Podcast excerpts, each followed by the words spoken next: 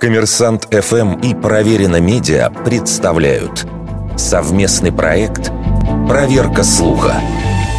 Правда ли, что Виктор Гюго – участник самой короткой переписки в истории? Обычно эта история звучит так. В 1862 году Виктор Гюго, находясь в отпуске, захотел узнать о реакции читателей на только что вышедший роман «Отверженные» и послал своему издателю телеграмму из одного символа – знак вопроса, а тот в ответ прислал восклицательный знак.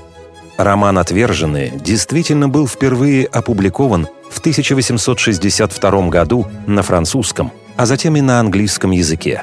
Однако впервые сообщения о якобы имевшей место самой лаконичной переписке появились заметно раньше. Так, в газете Nottinghamshire Guardian в апреле 1850 года вышла заметка о двух неназванных адресатах. Первое письмо содержало вопросительный знак, означавший «Есть ли новости?». Ответом был 0, то есть «Нет». В подобном виде занимательная история несколько лет кочевала в британской и американской прессе. И, наконец, в 1892 году «Курьез» вышел уже с привязкой к французскому писателю, со знаками вопроса и восклицания в американском справочнике литературных диковинок.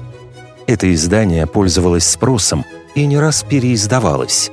Так что история о переписке Гюго и его издателя широко разошлась по англоязычным сборникам интересных фактов, пока в начале 70-х годов XX века не попала в Книгу рекордов Гиннесса.